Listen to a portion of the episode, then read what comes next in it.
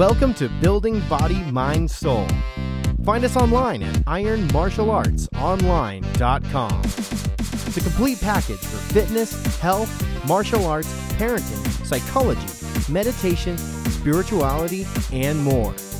We really are building body, mind, and soul.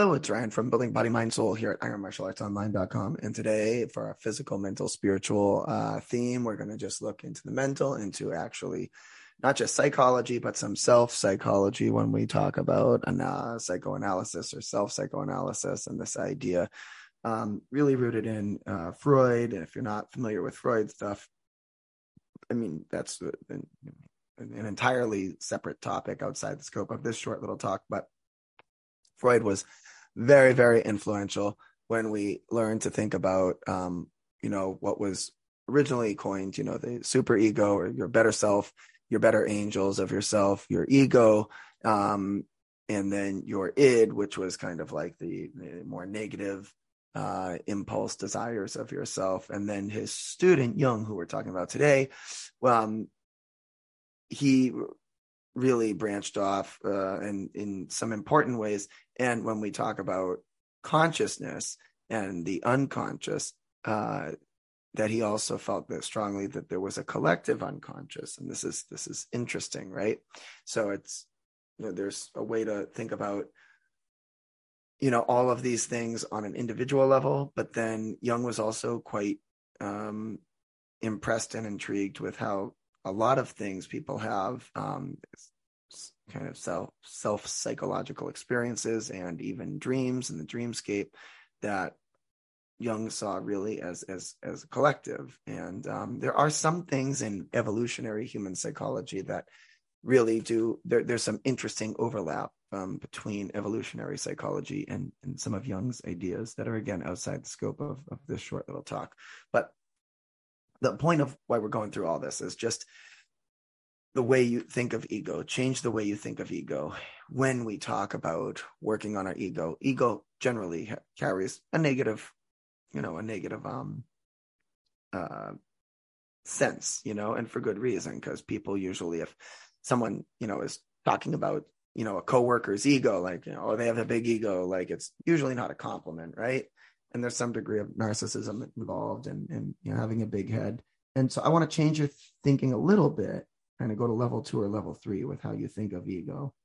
Um, and so if you know your your general, so if there's the conscious part of you, the subconscious, and the un, uh, unconscious part of you, we're going to look at ego as the controller of the the the supreme controller of uh, consciousness, right? Or it, or it stays right within the the consciousness uh, realm.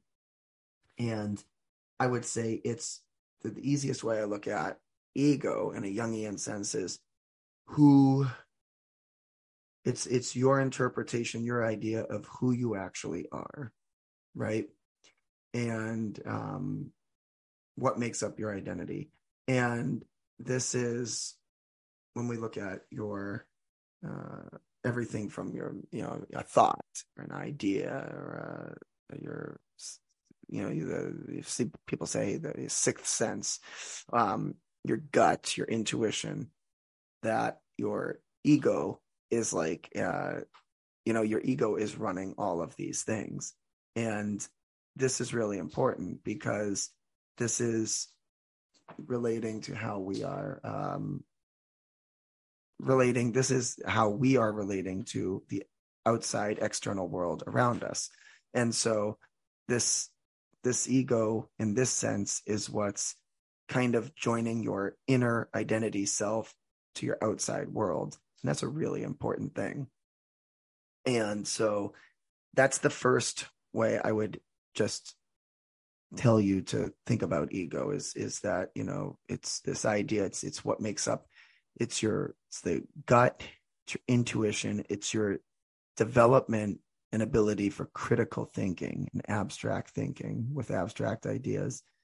It's how a person you know internally relates to the outside world. And it also a lot of ego and in the way that you use it to relate uh, to that outside world, a lot of it is shown by how extroverted or introverted somebody is, right? And so, you know, somebody who's, you know, just wants to kind of um, be somebody who stays at home and avoids everybody, or somebody who just wants to be the life of the party. A lot of that is the differences in somebody's ego in how they are trying to relate to the world. And i don't mean it in the negative sense you know in the typical negative sense of oh this person's a real extrovert uh, and you know they have a big ego because they're an extrovert. That's it's not like that right? So it's just the it's the application of of and the expression of their ego um, for how you know they're connecting to the outside world and how introverted or extroverted that can make them along the way.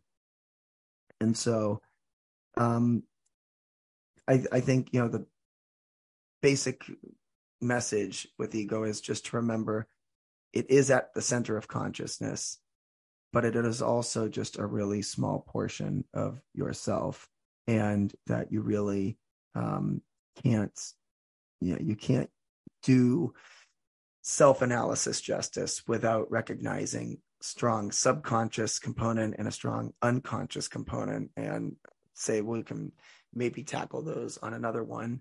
But for the conscious component, now when you think of ego, just remember all those things, right? It's, you know, your gut, your intuition, thoughts, ideas, uh, senses, uh, feelings you have. These are all things where um, your ego is organizing them, and so, uh, and it's and it's how you are getting connected to the outside world. So think of ego.